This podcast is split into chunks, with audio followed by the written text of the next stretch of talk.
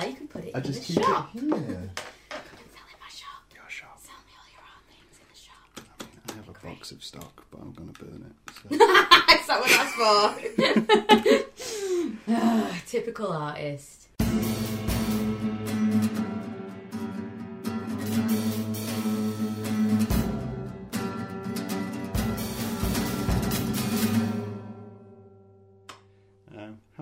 I'm great, thanks. Yeah, caffeinated already, so head of the game. I did have a look. I tried to think how long it had been since you were last here. And it's been over a year. It's been over a year. Yeah. So it was just after the Witch Showcase. Yeah. So it's probably almost directly a year. Almost directly. Mm-hmm. Yeah. It's not bad timing. Yeah. I managed to do the same when I had Richard and Melon. Yeah. The other week. Because Richard, I think it had just been a year for Richard or something like that. Yeah. So yeah, it was nice nicely. Does feel like it was not that long ago though. Well, I mean, it's only a year. People say a year's a big thing, but it's not. Like, this year's gone by really quickly. It's kind of just happened in a flash, and I'm like, what just happened? I don't get what just happened. It's been mental. It's like month 4. Is it really? Oh my god. Yeah. Sweet lord. And before you know it, it'll be September. Mm-hmm. Yes, and then it'll be Christmas again. I don't care. I don't really celebrate Christmas.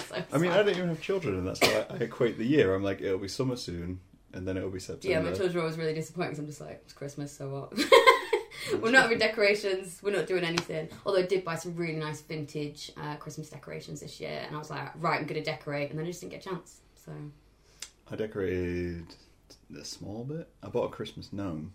Ooh. But then I decided that... Did you name him, though? No. Ugh, but I decided he's not a Christmas gnome, so he's just out still. It's just a regular gnome. Yeah, he's just a gnome on my mantle. Just maybe a bit festive. Yeah. Mm. You know, throw up a few cards. Wow. I don't have a tree. Who the hell am I putting it up for? I live alone. Yeah, I don't get it. Like, you put it all up and then just take it back down again. Yeah. It just seems pointless. I've got better shit to do on my time.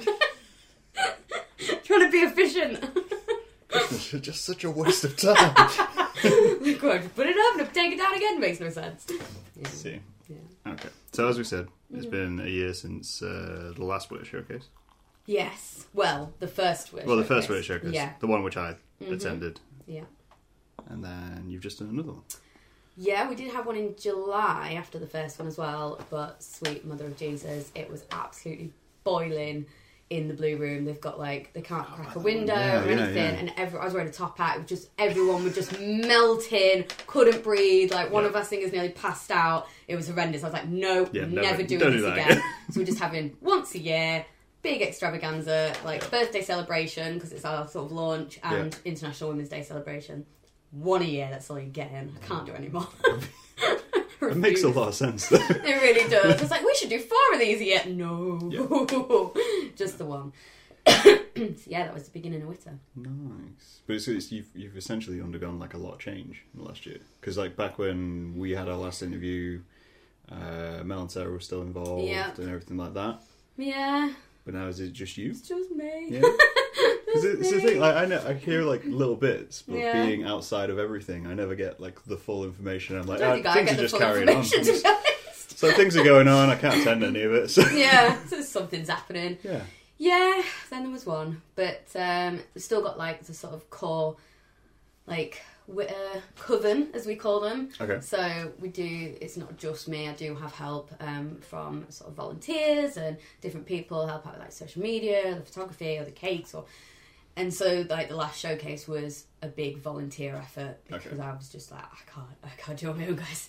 Yeah. And everyone's been, like, really lovely and stepped up and helped out. And kind of as time's gone on, things have got a little bit easier because I've got into the swing a bit more and know what I'm doing more with it. So it's kind of become not this big emotional thing like the first one where we were all kind of exhausted and passing out on the pavement. Like, now it's kind of like, done, did it. Yeah, so, yeah, it's not as bad now. But the last year has been absolutely crackers. Yes. It's looked crackers. From the outside, it's looked a bit crackers. Just my life looks crackers from the outside. Now and again, I'm like, trying to think about, like, all the stuff that I do from, like, an outsider's perspective. And I'm just like, wow, what's she doing now? Do you know what I mean? Like, she just... she's just bonkers. She just doesn't stop. I mean, I never really question it because I'm the same. So I just kind of look at it. I'm like, that makes perfect sense. Exactly, of course. Why would you question that? Well, there you go. Yeah, that's the best way to do it. That's what I tried to do. Some people come along and they're like, "Oh, you're doing another thing." I'm like, "Yeah." Like, you were just doing that. Oh, never mind. I found this nugget of free time, and I was like, I could put something. Well, no, me and James were discussing this. It's not. It's like you need a project to move on to when you're still doing an existing project. Okay. Because, like, procrastination is a big thing. So when I'm, like, in a project, I kind of try and put it off a bit, and I don't want to do everything. So if I've got a bigger project to aim for, then the things I have to do for the current project don't seem as big. Okay. So I'm just like, I just need to do that to get that out the way, so that I can then go and do that, and then the other thing becomes the big thing, and then I need another thing. So it's just a constant. Yeah, I kind of get that. I do that with projects where I procrastinate by being productive. Exactly. Yeah. You're like, I shouldn't be doing this, but this is fun. Yeah. And I shouldn't be doing it, so therefore. Yeah, good about it. I mean, it's like, so I'm trying to finish my book in a minute, but instead I've been making cardboard shapes.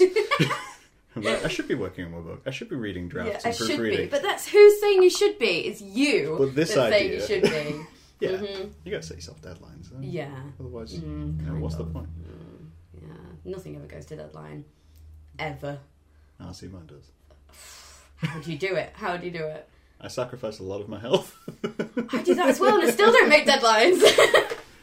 But then I think, this is probably make sensible deadlines. I mean, they are well planned. I don't plan how to get there. I just go, that's about right. Time-wise, scale-wise, how long it took me last time. Yeah. You know. Yeah. Doing bits like, I mean, I set myself the deadline of like end of last month to get the first draft done. Yeah. But I gave myself 2 months. See, that's sensible. And I'd already, I've been drawing it for a year. So I was just I just need to collate it. Yeah, that's sensible. Yeah. That seems like a very sensible, methodical way of working. Oh, you've got a chin on camera. I love you. Is it CE4? Yeah. Oh, I got one too! Yeah, I've had 5 camera of those. Twins. Yeah. It was the first camera I ever had. I think it might be my first digital film SLR. Every time it breaks, I just buy another one. Yeah, it's got a great tone to it as well. Although, did you find the wind-on feature? Yeah, that's what goes. Jammed. That's what breaks. Oh, Jewel drives me nuts. You leave it like that, or your shutter button will go. It'll just stop depressing one day. Yeah. Because the electronics is it's crap. The battery, I think. Yeah. I want to take one to pieces and try and figure it out. I took the lens to pieces. That didn't work out too well. I tried to fix the shutter in one and I couldn't get it out, so I ended up just hitting with a hammer. Yeah. I'm not good at fixing things. It's a great camera, though. It is. Love it. Anyway. Back to the point. Back to, stuff and things. Yeah, deadlines. No, I'm like, I'll do it in 2 weeks. Yeah. Whatever it is, I'll do it in 2 weeks. And I won't do it in 2 weeks, or I will. I don't know. It depends what it is. Maybe you just need to extend that and go 4 weeks. I'll do it in 4 weeks. It just seems a waste of time. But then if you already know you're going to miss your deadline, you may as well just extend the deadline. That's why I'm constantly running around, or just missing the deadline maybe you work harder. I can't do it. It does push me to work harder, but I constantly feel like I'm failing. Which just pushes me to work harder again, so it all works out. It's fine. Fear is a powerful motivation. I'm going to fail. I need to do more. Coffee. I was doing really well after... I sort of moved away from Lincoln just after Christmas, after New Year, and I took 3 or 4 weeks and I did almost nothing. And I was relaxed. I was going for walks. It was really calm and nice. I was like, I'm just going to do this for a year. I'm just going to chill out. And then the showcase had been booked for March, and so had a exhibition, and so had the Poetry in the Sea project. Yeah. So that all happened in March, and I was like, oh, better get on then, aren't I? And then I haven't stopped since then, so... Yeah. I've just resigned myself to the fact that I'm not the type of person that can do nothing. Yeah, I mean... It's not a bad trait. It's fun, to do nothing, just relax. I was creating, I was drawing and writing. Is it fun, though? I mean, it is, I find it frustrating. If it's the only thing... Yeah. It's nice, it's novel for a bit, and then it's if it's for a week, and you're away from everything, so you know you can't contact anything, that's fun. Mm-hmm. But if I'm home and doing nothing, that's... I can come to Lincoln, do stuff, and then I can fuck off and go live in the middle of nowhere for the week and just get some space. How is living on the sticks? It's nice. Yeah. It's really nice. Yeah. I have to walk like an hour to the bus stop across a field. There's like nothing. There's absolutely nothing there. And yeah, it's just really nice. Yeah. I'll get like all het up with like stress of something or something's not going to plan. I'll get all stressed out. I'll just go for a walk. And I'm like, breathe. Chill. And nobody walks along the fields. Like it's completely abandoned. Like nobody's there. There's like nice river. And the fields just go for miles and miles and miles, and it's just me and the animals, and I'm just like, hey guys. How long have you been there now? Since the end of January, I think. Okay, so you've got summer to come to experience summer out there. Mm-hmm. Summer's going to be fun. Either that, or I'm not going to be able to get anywhere because I'll get burnt to a crisp trying to get to the village. Yeah, that is the one you are not protected. Mm-hmm. An hour's walk, just like CrossFit. I'm going to be like, if you have me on in the next like few months, I'd just be like brown or red because I don't go brown, so but it really helps kind of bring me back down and ground me and calm me, and like I can get work done there and it's nice and quiet, and then I can chill out for a bit and then I can come back, socialise and do all that stuff and then go recharge, which I need, because living in Lincoln, as much as I love Lincoln full time, there's always something to do, there's always something for me to go to, there's always events I want to support and people I want to see, and it would just be constant all the time, and I loved it, but my body did not. Yeah. It's just not sustainable. So, yeah. See, that's where you just put yourself on nights, and then you can't do any of those things, so every day is relaxing. See, yeah, but the thing is, like, I'd be working all day doing, like, marketing or, you know, laptop-based work. Yeah, yeah. And then in the evenings, I'd be going out to support events. Yeah. So it's from when I wake up till when I pass out at night or the early hours of the next morning. Yeah. So it was just constant. Fair. Yeah. So how did Poetry in the Sea come about? Because that seemed to pop up just, well, I mean, randomly to me, but then I'm on the outside of it. It was fairly quick happening once we launched it. Yeah. So basically Lincoln Big announced the fact that they were going to be having this fund called the Lincoln Creates Fund. Okay. And it was to sort of encourage artists and businesses to work together to make the city a nicer place and kind of promote local business and promote local artists. And, well, getting poetry around the city is something I wanted to do for a long time. And it's something I got quite frustrated about over the years, because I'd speak to people, I'd try and find out how I'd go about doing it, and speaking to council and things like that, and I just couldn't get anywhere with it, and so for the Lincoln Big proposal, it was a grant of up to £5,000. Okay. And I was like, right, I know enough venues and enough venue owners, I know enough poets, let's see if we can get something together. And I wanted to get poetry on the outside of venues, but then you're looking at planning permission, and it gets almighty complicated, and especially with a £5,000 budget, that's not going to happen. Yeah. So I was like, well, we could install them on the walls and have like a permanent installation of like part of a poem that was commissioned for that venue by a poet that has some experience of that venue, or it's part of their journey as a poet. So I looked at the venues and the poets, and so we ended up with Mel, obviously, Melody Clark for The Angel, because of everything that happened with Crash Course and the brilliant work that they did there. And then we have Victoria Martin at Lincoln Drill Hall. She performed with me at an event there, and I think that was her first paid poetry gig. Nice. And she's just a fantastic poet, and obviously Lincoln Drill Hall was the, well, maybe not obviously to everybody, but Lincoln Drill Hall was the place that we ran the first sort of like set spoken word night a few years ago. So it's got quite a big part of the local spoken word scene. Historical draw. Yeah. Then we have Miranda Cadieux for the Birdcage, because that's where she started performing poetry. She's only recently come into it, but it's had a big impact on her life, and the Birdcage is obviously first Wednesday of every month, Uncaged at the Birdcage, Ron Booth. So they've got a big part of the local poetry journey. And we have Mansions of the Future, who are really supportive of, I mean, just the arts in general, but they are quite keen to promote poetry. Rebecca, right, that sort of runs it, she was head of National Poetry Day for a few years. So, right, that makes sense. Yeah, and they've been running some poetry events there. And Ruth Charnock, who we commissioned for that one, she's an artist, not in residence, she's an associate artist, and mm-hmm. she has one of the studios there. And then I commissioned myself to do just the... casual, just like, will you do this? I was I want to do the brewer. Wait, do I have to commission myself? I was like, well, I won't get paid. It'll be fine. I'll just... Yeah, so I did the brewer. I was like, this is my home. This is where I started off. This is where I did my first performance. And just in general, I've met so many incredible people through the brewer. And it's such a brilliant place that I was like, yes, I need to... pay homage to the brewer, and so my poem's about the Jolly Brewer. Okay. So we're still kind of in the middle of the project at the moment. Okay. So we've commissioned the poets, we have installed the poems, which was fun because I had to do it kind of on my own. James helped me. We were going to get a professional signer to do it, and then they didn't have the time, so I had to learn how to. How to sign. Become a professional installer of vinyl lettering, which was hassle. It was, I don't know, it was kind of fun. Okay. It was fun.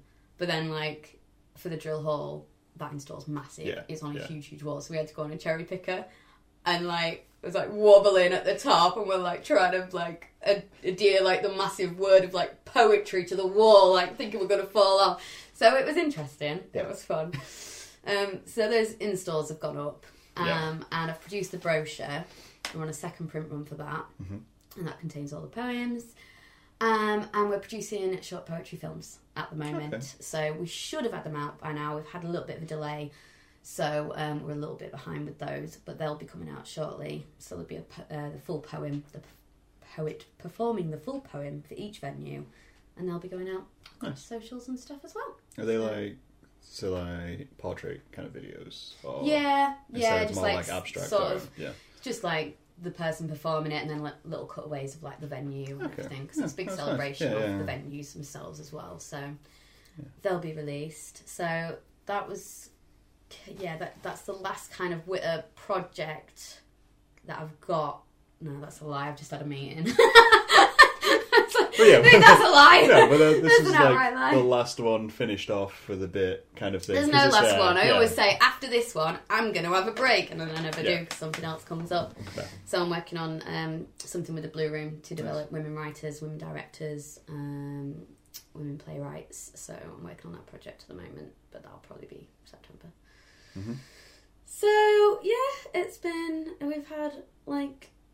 We've tried loads of different things, I think, in the first year of Witter. We tried, we had the craft and chat, a drop-in session, which did do really well, but it's a bit difficult because we need a volunteer from Mint Lane to be in the cafe space, and they have a few issues with availability for the volunteer, so we haven't been able to continue with it at the moment.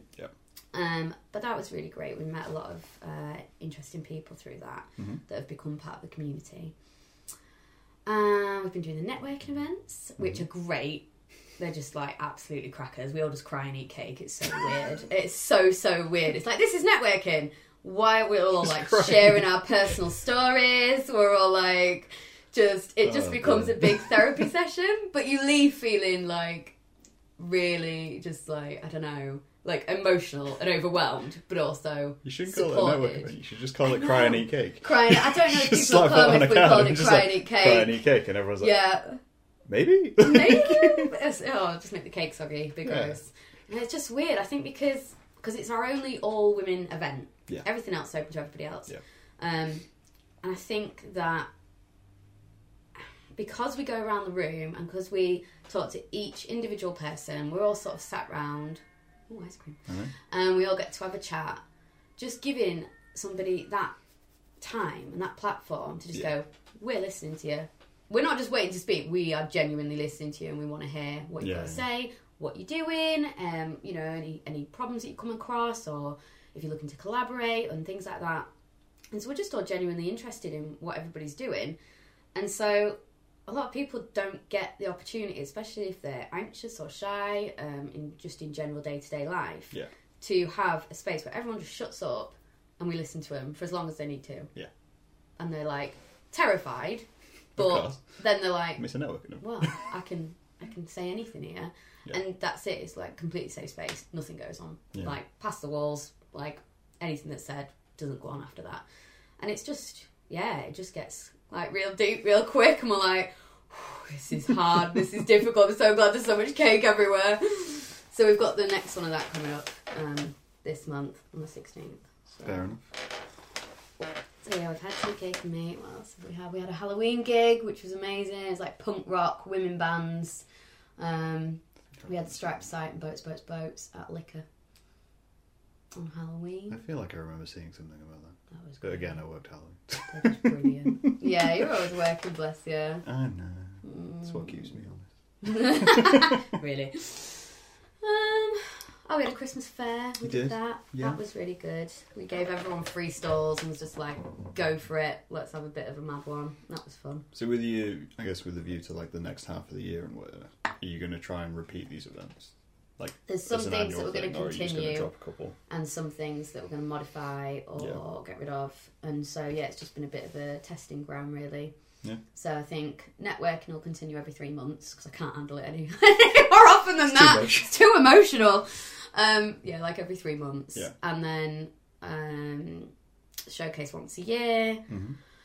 And it's difficult because kind of coming to this point now with Witter's quieting down, and then I've got a new project, mm-hmm. and that's taking off.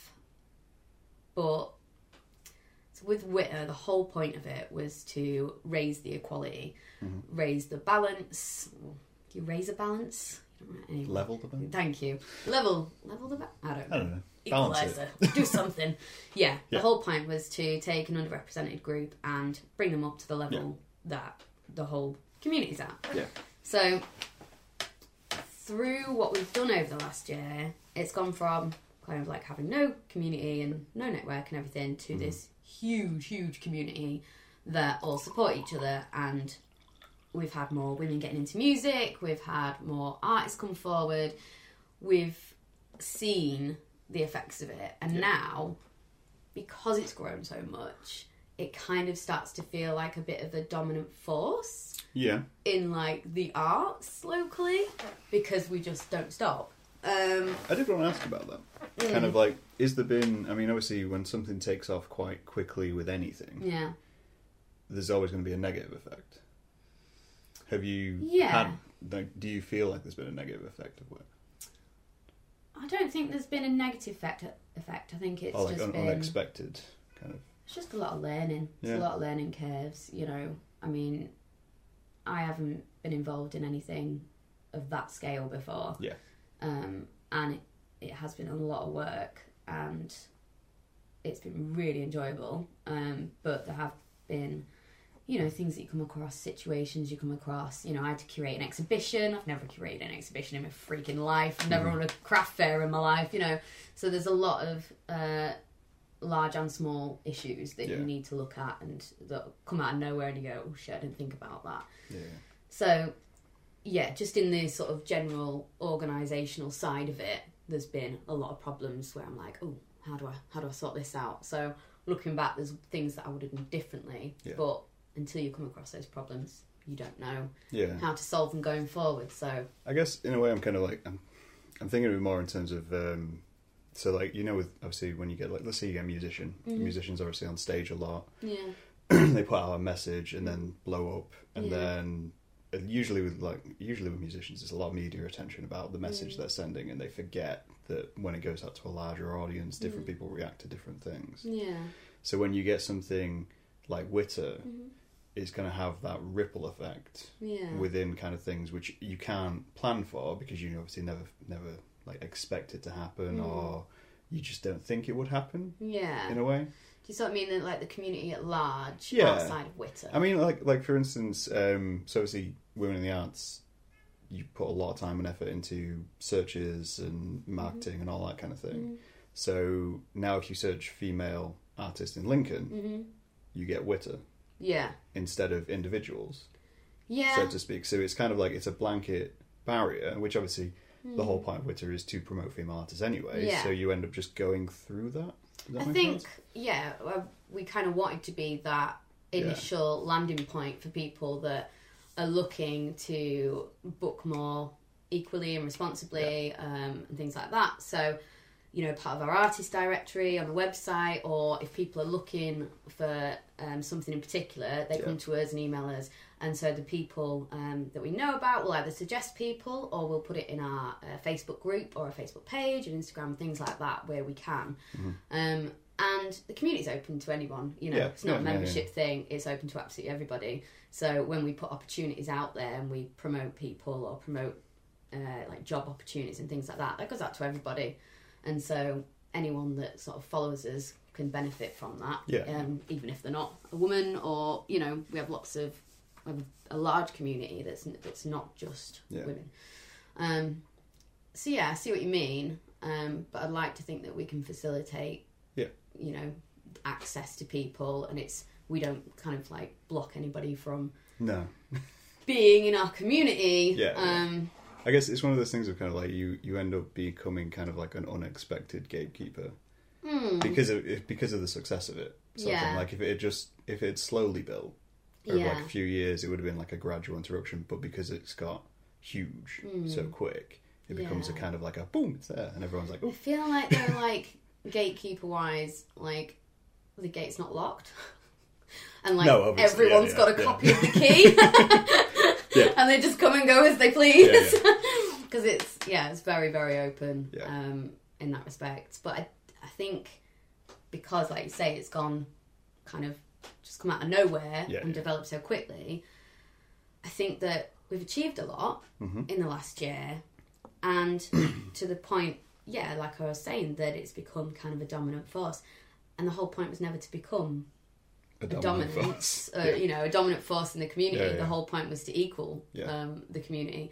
So when it came up that we were offered this opportunity to take on a shop, they said, you know, I want to offer it to Witter first. And I said, well, I'll take it, but it's not going to be a Witter shop. Because I feel that we've built up women in the community and that we've raised that level, and now I want it to integrate. Because Witter's so big, there's now like a minority like that are like, well, I can't get involved because I'm a man and I want to do stuff in the arts, and there's no real like group for me, so what am I supposed to do? And I'm like, well, one, welcome to our world. Not so fun now, is it? But I see what you mean, you know.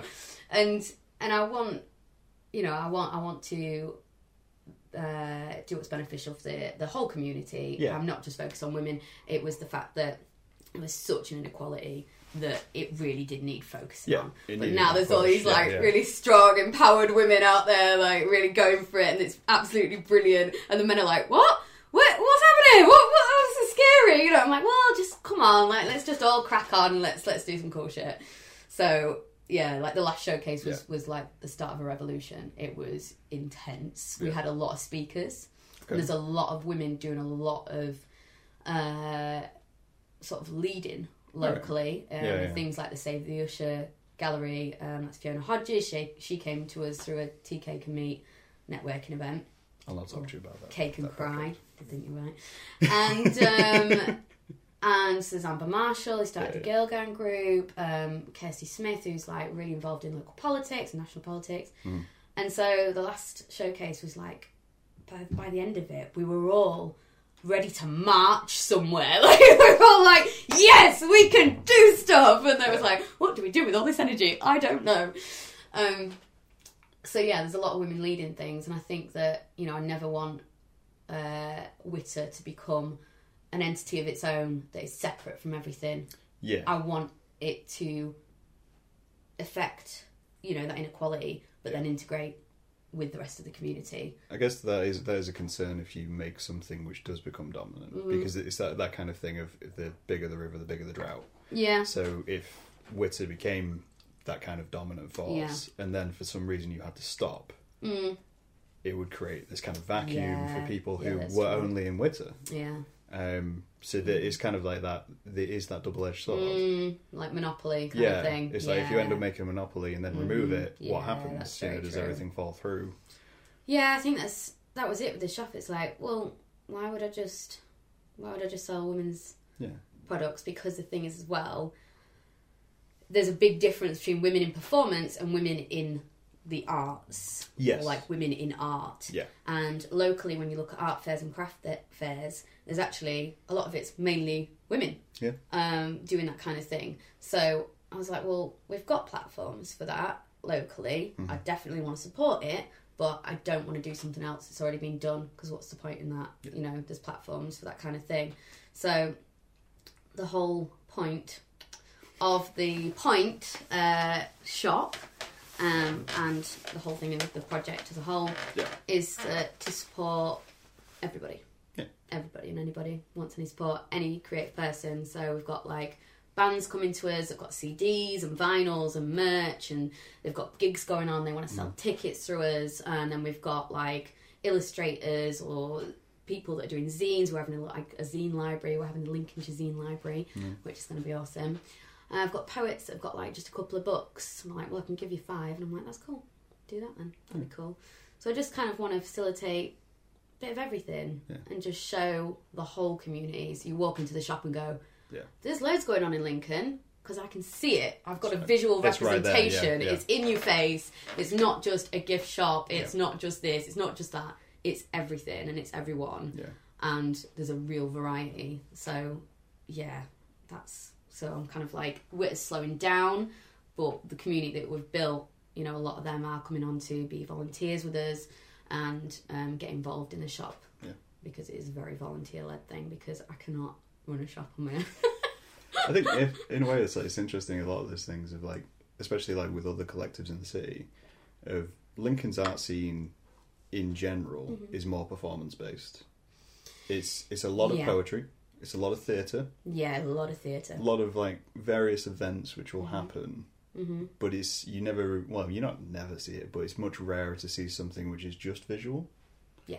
Or just kind of comes out and goes, oh, this is, you know, here's some sculpture in town. Yes, or, massively. Here's this, you know, painting which has been done and we're going to put it here. And it's much rarer. And it's strange, in a way. It is. I know... a local woman called Nell, and she... Nell Wise? No, Nell Arthur. Yeah. She created this installation, and it was... I can't quite remember what it was now, but it was like a typewriter and like typewritten like paper and things, but it was this like huge installation. Right. And I was like, that's incredible. She's like, yeah, it's going to California. I was like, that's amazing, well done. And I was like, have you ever showed it in Lincoln? No, there's no way to show it in Lincoln. I was like, shit, And I really want to, like, create some sort of opportunity for her to show it here, because it's just incredible. And I think you're right, like, that sort of visual installations and things like that. Yeah. I mean, they could go in the Usher. I mean... there could be a space there. There could be a space. I mean, I'm kind of... Maybe, I don't know, I'm probably the wrong person to talk to about galleries. Yeah. I mean, at the minute I'm trying to contact Lincoln Big. Been trying for 3 weeks. I'll send you some emails. Get you some links. But it's kind of like one of those things of finding spaces to do things, especially a lot of stuff I want to do. I don't want it in a gallery. Yeah. Because I'm sorry, I don't need a gallery. Yeah. It's art, so art can go anywhere. So fuck it, I'll just put it anywhere. Yeah. But you, especially with independent artists, you find a lot of the time the information to contact people just isn't anywhere. Oh yes. And that's massively. That's a huge thing. It's like so like performance and stuff is obvious. It's like. You go somewhere with a stage. Yeah. Go somewhere where people will be. Mm-hmm. But with visuals, it's like...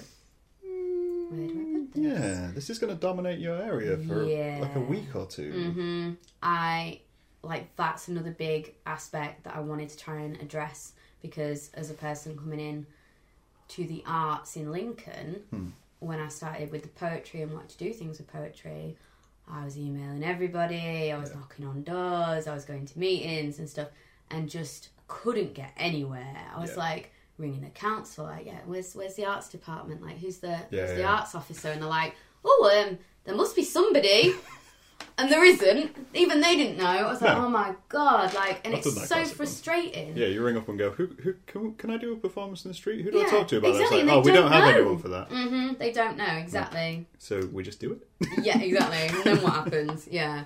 Lincoln Biggs probably either. Yeah. Yeah. But it's taken me a good few years to get my foot in the door with these like organisations and these gatekeepers and to be taken seriously as well, you know, just like, who is this tiny, like, caffeinated, hyper woman and what she want? And I'm just like, I want to do stuff!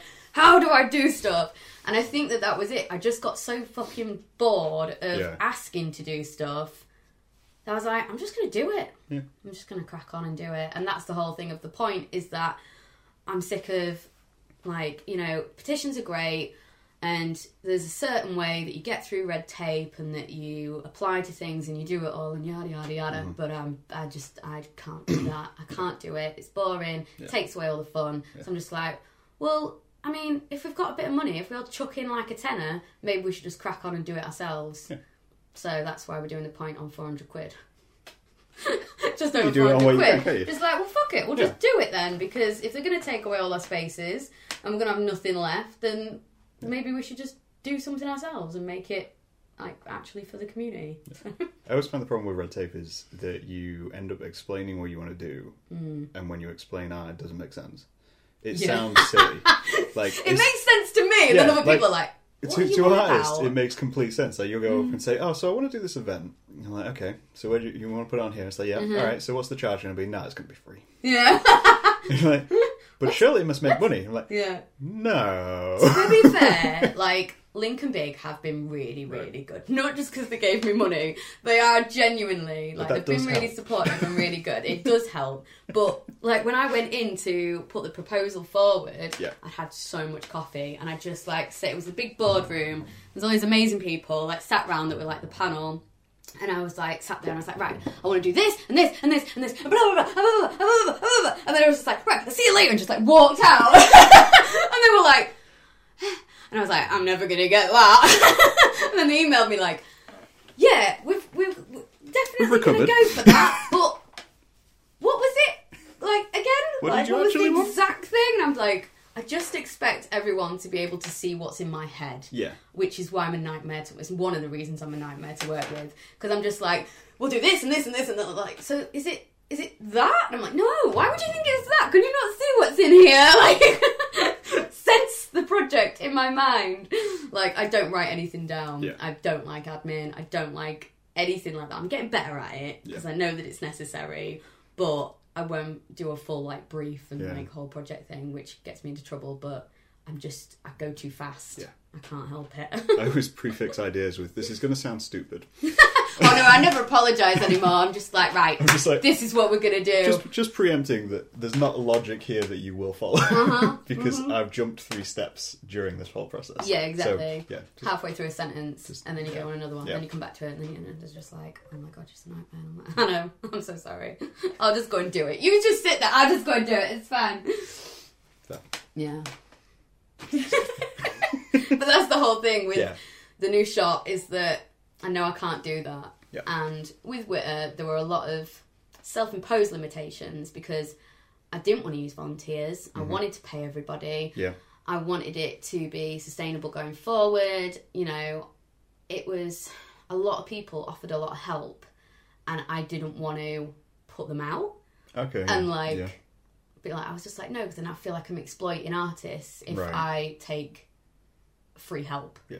And I'm like, no, it's fine, I can do it, it's okay, I'll just crack on. You that's nice of you and everything, but you've got stuff to do, like, you're busy, don't be down. It's like, no, this is my cross, don't worry about it. Don't worry about it. Yeah. And, I mean, I don't know where Witter would be now with that help, it would be even bigger, like, it would be scary.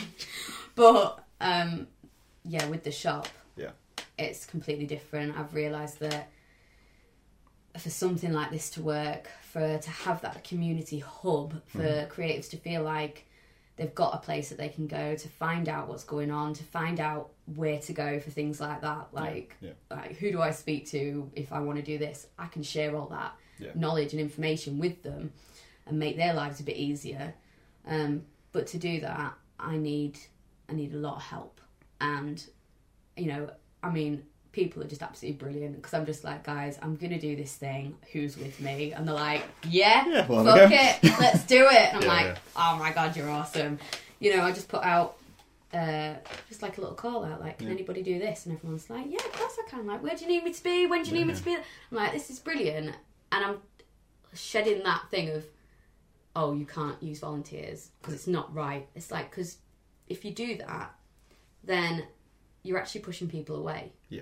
You're going, no, you can't be a part of this. Yeah. And that's not my intention. My intention's like, I don't want to put you out. Yeah. But it's also like, well, I want to be. But from the outside, I'm offering because I want to be a part of this, and I want to be involved and to contribute something. And, you know, we're all skint. And, like, none of us can really put any money into anything. So we're like, well, I can design a poster for you, or... you know, I could maybe be in the shop and do this for you, or do this, or do this. Yeah. And collectively, we've all got a massive range of skills, and we can do some really cool stuff with it. Yeah. And people want to be able to help. They're like, I can't afford to even put a £5 into the pot. And I'm like, yeah, me neither. It's like, but I can do this. And I'm like, yeah, cool. So, yeah, it's going to be a huge, huge collective effort without it being a collective. Which brings me up to my next point. Just like lead you in nicely there. Yeah, I mean, so this is something I'm kind of looking at, and like, I mean, I've said it before, and we've kind of covered it in other podcasts. There is a lot of collectives in Lincoln. I don't know if there's a lot. Well, there seems to be. Like from the outside, I can think of 5. Ooh, who are they? Tell me. So obviously Witter, which isn't necessarily a collective, but it's a community. General Practice. Yes. Art Isn't Sexy. Yes. Outspoken. Yes. And maybe... I guess I could class Plastic Brain Press, but that's kind of like small press, but it is a group, that's but they do things, but... Yeah. And what's the one recently? Who do environmental things, who spray paint Barclays. Extinction Rebellion. Yeah. Yeah. And there's like, there's kind of like 5 pop up, but what I find interesting about Lincoln is it doesn't... I don't know, in a way, like, it lacks the competition, in a way. Mm. So if you think of like another city, or the cities I've been in, when you get other collectives and whatnot, they have a healthy competition between each other. It's like, we're going to put on an event, and then someone will take a piss out of that event, and it'll be, right, we're going to do this. And then it's like, yeah, well, fuck you too.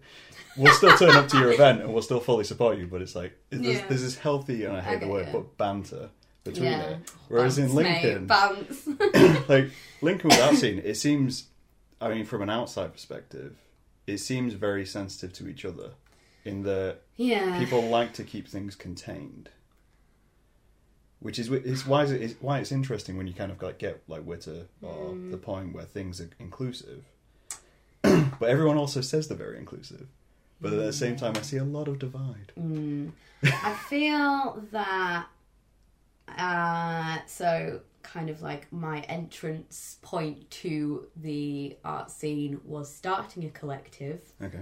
And I started a poetry collective, and quickly realised that I didn't want to be part of a collective because it was meant to be a group that, you know, sort of like we all got together and performed and practiced and helped each other out, and we wanted to involve the community in poetry and get poetry out there and talk about how Lincoln's a great place for poetry and yada, yada, yada. And it just became really exclusive really quickly. And I'd go to open mics and I'd see, like, our group, and they're all like, oh, yeah, we're all part of this group. And then someone else would perform and suddenly they're not part of this group. Yeah. So whereas the open mic would be open... before, now all of a sudden it's like, oh, we're one of this group, you're not one of us. And that was never my intention. I always wanted everyone to be involved and included, but I started to see the divide that it made, and people stopped coming to the open mic because they weren't part of the group. Okay. Yeah, and they didn't feel that they were welcome because of the way that the group kind of identified so strongly and were proud of the fact that they were part of this group and everything, and we were doing really well and we were doing events and everything, but I never wanted it to be an exclusive thing. And so it got to a point that I wasn't comfortable with what it had become, basically. And I said, no, I don't want to do it anymore, I don't want to do it. And so a lot of the divide stems from that situation, right. The fact that I didn't want to do it anymore. And so the people that were part of the group mm-hmm. then felt displaced because I took it away. That's fair. And which I can understand. Yeah. But it's kind of like now a root cause of a lot of the divide happening even currently, even though that was like 3 years ago, 4 years ago. Do you think there's a place in Lincoln for healthy competition with the arts? It's frustrating because I haven't got, like, there's nobody in Lincoln that I won't sit down with and have a cup of coffee or a drink with and chat with and help out if I can. Mm-hmm. I don't hold any grudges. I'm too busy. I'm too focused on the future and what we're working towards and the bigger picture. Yeah. You know, I don't want to focus on that 5% that have a problem with me and that will always have a problem with me. Yeah. I'm focused on the 95% and moving forward. Yeah. I think that it's good to have different collectives and different groups and organisations because they facilitate a certain aspect of the arts community. It might not be an aspect that I enjoy or that I feel at home in, but that doesn't mean to say it's not needed. No. You know, there's all different kinds of artists that all have different values and goals, and what I do might not work for them. Yeah. And that's fine. That's cool. And there's other groups that do work for them, and that's cool. Yeah. So everything's got its place. So I don't see it as like, oh, we directly are competing with each other. It's just like, you facilitate that part and I kind of facilitate that part. Sometimes it crosses over. Yeah. And if we can help each other, we can help each other.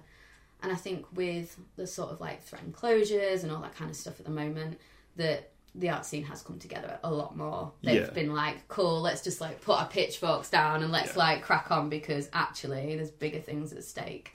I do think the closure thing's kind of, it caused a panic reaction in quite a few people. I think because it was just so successive, like, there was so many things just happening all at once, and it was like, whoa, where's this all come from? It seemed really... In a way, it seemed like urgent. People became...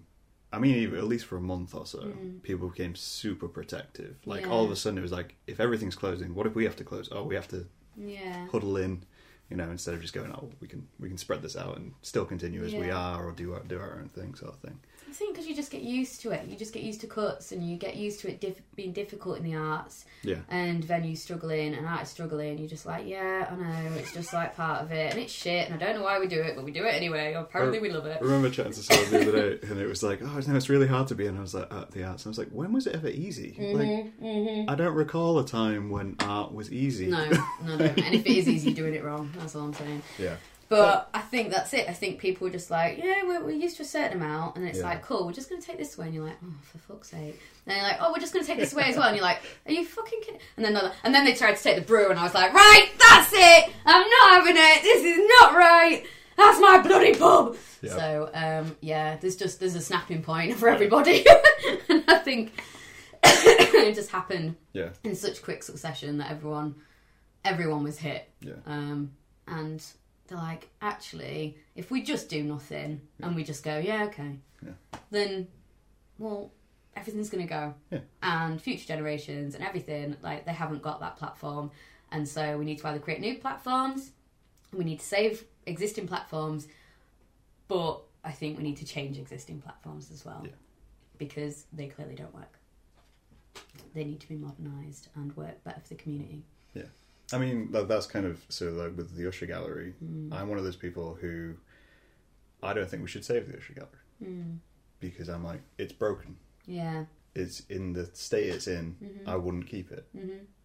And so it's like, I kind of sit there and go, well, we could save it. Or you could just do something else. And you could just make a new gallery, or not use a gallery. Because to me, I mean, I'm one of those, I mean, everyone knows. I'm concept led, so I look at it as like, yeah, art will still be art. Yeah. Like, this is what forces art. Going. It's like, you remove all these things and people go, oh, well, because of future generations and all that kind of stuff. And I'm like, yeah, but it'll still happen. Yeah. Because someone will be sat in their bedroom and go, you know what, fuck this. Yeah, art will always be art, no matter what. It'll always survive. Yeah. So as much as it's not public facing, it will persist, and that's what I focus on rather than the venues. I guess the Usher... the Usher is like, for me, it's more of a visitor space. Okay, yeah. It's difficult, but I think it needs to be massively modernised. Yeah. I think it needs to be run partly by the local arts community, and it needs to be more modern, it needs to take more risks, it needs to showcase local work, and it needs to offer a lot more than it currently does. You want risk in Lincoln? Exactly. No, I do want fucking risk in Lincoln. I know. Like, for the new shop, I'm like, guys, I don't give a shit what your art's about. If it's, like, sweary and naked and everything, just get it in there. Like, I know people that are doing incredible stuff, but that's, like, risque. Yeah. And they can't sell it anywhere in Lincoln. And that's ridiculous. Yeah. So I'm like, well, just sell it in the flipping shop. I don't care. Lincoln venues don't take risks. I want people to take risks. This is why we have no pubs. I don't want people to take risks I take risks and I'm going to be controversial because I can be. What are you going to do about it? Like, no, just shut up. Yeah. But, like, if you want to take risks and you want to express something that is, you know, maybe not of popular opinion or is a bit risque or whatever, then, like, you should be able to do that. And there should be an outlet for that. And hopefully the point will be. But, like, we're so backwards in so many ways, but we're so forward thinking in so many ways, and I think that's the divide in Lincoln. There's everybody that's like, it's all about history and the cathedral and, like, let's draw pictures of the cathedral. No offence, but I've seen a lot of pictures of the cathedral. We know it's there. I'll give some offence. It exists, we get it, it's lovely. Stop photographing swans. Swans and cathedrals and castles. We're not just about that, guys. World War II happened, we're past it. We've done it, alright? We want new stuff, and there's such a vibrant, energetic, young community of creatives that come to the city or that live in the city that are doing cool stuff, and then they fuck off because they're like, well, Lincoln's not the place to do it. It comes back to that red tape. Yeah. It comes back to, you look at it and you go, yeah, this is a hugely, like, there's so much going on. Mm-hmm. But I can't adhere that to the Lincoln structure. Because the Lincoln structure doesn't suit it. Yeah. So then it's like, all right, well, you can only do it for so long. Yeah. And then... Although, you know, there is, like I said, there is that existing energy. Yeah. And a lot of it, not a lot of it, but a good portion is student-based. And... Is it, though? Because this is what I said when I had Georgia on. It's like, I haven't seen students. Because they're in the university bubble, and I'm like... Guys, but come on, there's cool shit out here. I don't understand that in students. Because for them, they're like, well, there's nothing going on in Lincoln, so why would I... What happened to rebellious students? And they're just... we don't facilitate them. Do you need to facilitate? I'm sure... I thought student rebellion was just meant to be, they come and do it. They're just knackered. They're busy studying. It's like with the spray paint back the other day, I was so happy. I was just like, I looked at it, I was like, well, it's crap spray painting, but... Yeah. At least someone's done something. Yeah. Yeah. Yeah, I think, I don't know, we've had a good student response for the shop so far, which is very encouraging. I imagine you'll get a lot of young people who want to sell their work and kind of come forward out of it, Because I think people that are producing exciting work, I just don't think there's the platform there at the moment. And, you know, there's a big class divide. Definitely. And there's a lot of snobbery. I'm going to piss off so many people. I'm just getting used to pissing off people now. I just do it all the time. There is a lot of snobbery. Yeah. And there's a lot of like, that's not quite tasteful enough for us. And I'm like, good. Yeah, that's the point. I want to lower the taste level. Like, I don't think... It feels like there's only kind of one accepted kind of approach and style and... that's like widely accepted in Lincoln, and there's a lot of platforms for that. I think, I don't know, so to kind of bring it to kind of like a round out, I don't know if you'd agree, right? But I think the way collectives and artists fail in Lincoln is by trying to adhere to the Lincoln structure. It's like you can come up with a great idea and you can kind of push through and go, I've got this brilliant idea and it's going to be this, this and this, and it can be the most random rebellious thing. But at some point, they kind of lose that little sight of it and go, oh yeah, well, if I just adjust it, we can go in this venue. If I just adjust it, the council will support me. Yeah, exactly. Rather than just holding on to that idea and going, it doesn't really matter. Yeah. The idea is the matter. Yeah, like the Lincoln structure and also the national structure. Yes. Which is why we still haven't applied for Arts Council funding for Witter. So I'm just like, no, we're going to do it ourselves, because as soon as you put limitations on it, then you are pandering to those rules and... You want things to be autonomous and to be free to develop as they wish, and you don't have to worry about, oh, well, what are the funders going to think of this? Maybe it's a bit too risque for them. Like, and to be fair, Arts Council are pretty good with that stuff anyway, but it's just the point of it. Yeah. But I think that, it's easy to lose sight of your main objective and why you're doing something. And as soon as you get mixed up in any sort of like drama or white noise and funding and money and all that crap, you like completely move away from the central reason why you started something. Yeah. And also sometimes the parameters develop and, you're like, well, do I need to do this anymore? Mm-hmm. Am I doing it just because that's what I do? Yeah. Like, well, is it needed? Yeah. Do I need to do this? Well, maybe I don't. Maybe it's already actually all right. Oh, I'll do something else then. Yeah. Oh no, I can't do anything else because I'm attached to this and this is me. I've become this now and this is what I'm doing. Yeah. So you need to adapt. You need to be able to look at the community and see what it needs. Yeah. Or as an artist, your opinions change, hopefully, or, you develop and you want to try something new. Yeah. And I think that the way, to use your term, that collectives fail in Lincoln, or... depends what your definition of failure and success is. Yeah. But I think that there was a lot of exclusivity that seems to be being opened up now, which is really good, and that's the only way forward. That is the only way forward, is that even if we don't agree with each other, even if we have that banter, that we go, you do anything, that's cool. I'll throw people your way, you throw people my way. We'll do our best for the scene as a whole, but we probably won't work together because we'll probably kill each other.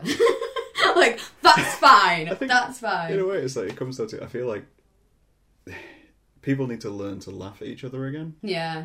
And it's gotten to that point because there has been so much kind of like bits and bobs and all that kind of stuff. It's like, every so often you just kind of go, well, we are ridiculous. Yeah. We're artists. Mm-hmm. That was the point, to be ridiculous and push each other's buttons. Is it, though? And well, I mean, what's the point in art if it doesn't push buttons? Yeah, but do we need to push each other's buttons? Every so often. Feels weird now. I did have a conversation a couple of years ago with someone, and I said, look, let's just push everything aside. Yeah. Let's just crack on. Let's be mates, because what's the point? We're both doing the same thing. Like, let's just crack on. And they were like, nothing wrong with a bit of friendly competition. Yeah. And I was like, oh, for fuck's sake! Like, can we not just get along? But that's past is past, and current is a lot better. Yeah.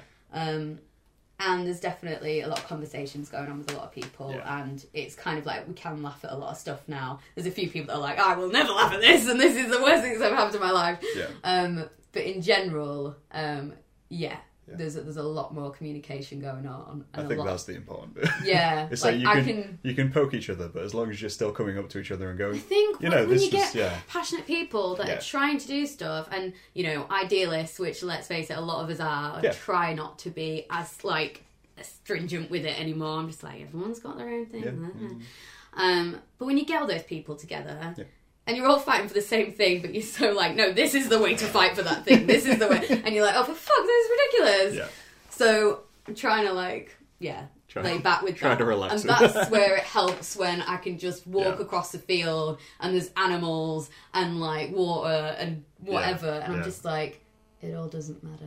I have perspective. And I can see the cathedral in a real distance. And I'm like, I've got perspective. Yeah.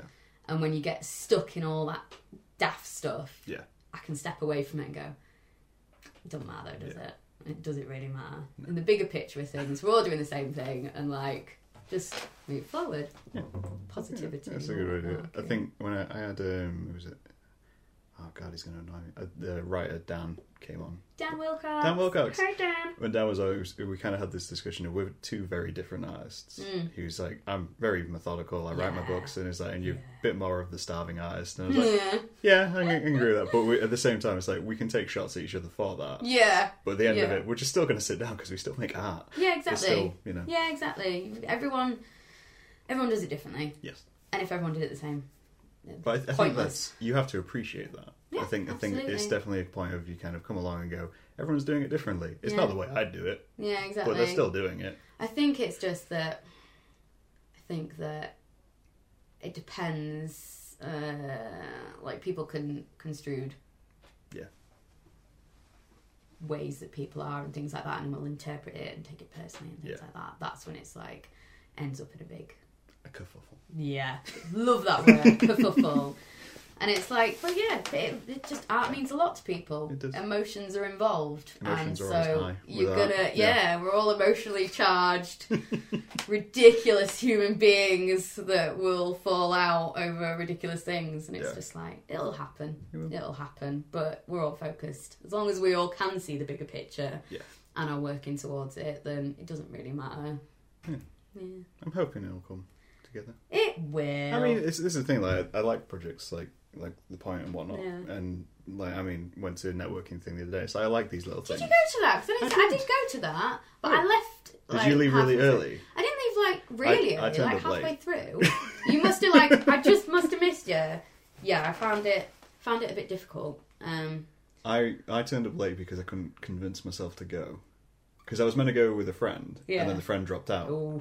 And I was like... Networking on your own. I've got to turn up to a group of people I don't know. I'm like, fuck that. I know. And then I eventually just went. So. Everyone that turned up was, really anxiety-ridden, and I'm like, I can't. I just... Yeah, my anxiety kicked in, and I was like... There were a few people that was, unresolved issues and stuff there, and I was like, I'm so tired, and I feel awkward, and I don't want to feel awkward, I just want to go home and lay in bed. But it was nice, it was good, and I enjoyed it, I thought it was good. It was good use of the space as well, I like that space for the craft. And it's good to see people gathering together, and saw a lot of new people that I've never seen before. I thought that as well, great. Yeah. It was an interesting mix of people. Yeah, definitely. Yeah. And I think that, definitely things like that need to continue. It's just if I'm not running something and my anxiety takes hold, then I can escape. Yes. And my body's like, hey, we can go because you're not running this show, so if you feel anxious, you should probably just go home. And then whereas if I'm running the show, I'm like, you can't leave, so you have to do it. Yeah. And that pushes me past my anxiety. Yeah. And then I feel great afterwards. So... See, I think I'm kind of the opposite. I turn up to events and I'm like, I don't need to feel anxious because none of this affects me. I can just be here. I just get really hyper-aware of everything. I went on autopilot to attend it. Basically, I was just like, what do I have to do? It's like, I just have to walk to craft. It was like...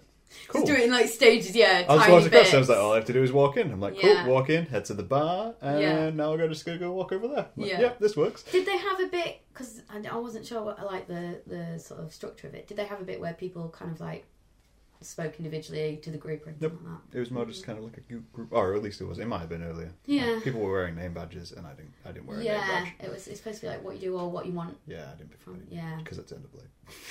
Yeah, that's fair enough. But I thought it was cool. And I think, I think Art Isn't Sexy are opening up a lot more to the community and seem really more supportive of the community as a whole. Mm-hmm. And I'm really on board with that. I think Rupert is doing some great stuff. I've had a few chats with him and everything. And, they've been really supportive of Witter and the new shop and things like that. And it's, it feels like there's a bit of, we've got the distance still, but we both respect and support each other. Yeah. And I think, if we can do that with a lot more organisations and things. It'll be good. It'll be great. It'll be good. Well, I look forward to it. Future's bright. We'll have you back in a year. If I'm alive. Well, I mean, I always say that. I'm still sat here. That's true. We've made it this far. But what have you got coming up soon? Because I did figure out that this will go up in a couple of weeks. What date-ish? Hold my phone. I do have a calendar for this, because so next week there's no video. Mm-hmm. Week after is a solo video, which will be the 26th. It went up 26th, yeah. So the shop's launching on the 20th. Okay. So this will be 6 days after the shop launch. I mean, it'll be live and prime. Like. So I don't know. I don't know what will happen. I'm really just like the shop. There is no cemented plans as such. Yeah. There's a lot of ideas and a lot of things that we're going to try and a lot of things that other people are going to get involved and try. Yeah. So I don't know. I guess with a shop, there's no real end point. Whereas like an event, you're like, the event ends. I was like, the event's continuous. Like it's a 3-month pop-up shop, so there is an end point. Okay. But I was like, it's just one continuous event for 3 months. How am I going to survive? So I don't know. The shop's open, so go and see it. Yeah. It's just off the top of the high street. Yeah. So where you're looking at the Curiosity Shop, you just turn left down that road, and we're right there. Mm-hmm. It's the old Beehive Shop. So, yeah, I'll just be in full swing of that, really. I have no other events or plans. Oh, wait, no. May the 5th or 1st, whichever's the first Wednesday of the month. Okay. I'm headlining Uncaged. I think that's the 1st. At the Birdcage. Because the 5th is a weekend. Yeah, I think it's the 1st. I think it's the 1st. Yeah, 1st of May. Yeah. So I will be performing then, which will be nice. But other than that, it's just shop. Cool. And... Who knows what will happen. I don't know. It's exciting and terrifying in equal measure, which is basically exactly just how it my life. Be. Yeah. If it wasn't, what would be the point? The point, exactly. And on that pun, we shall call it that. Always end on a pun. Well, thank you for coming, Jem. Thanks for inviting me. It's nice to see you. We'll have you back in a year. Cheers. Yeah, and there we go. We'll talk to you guys later.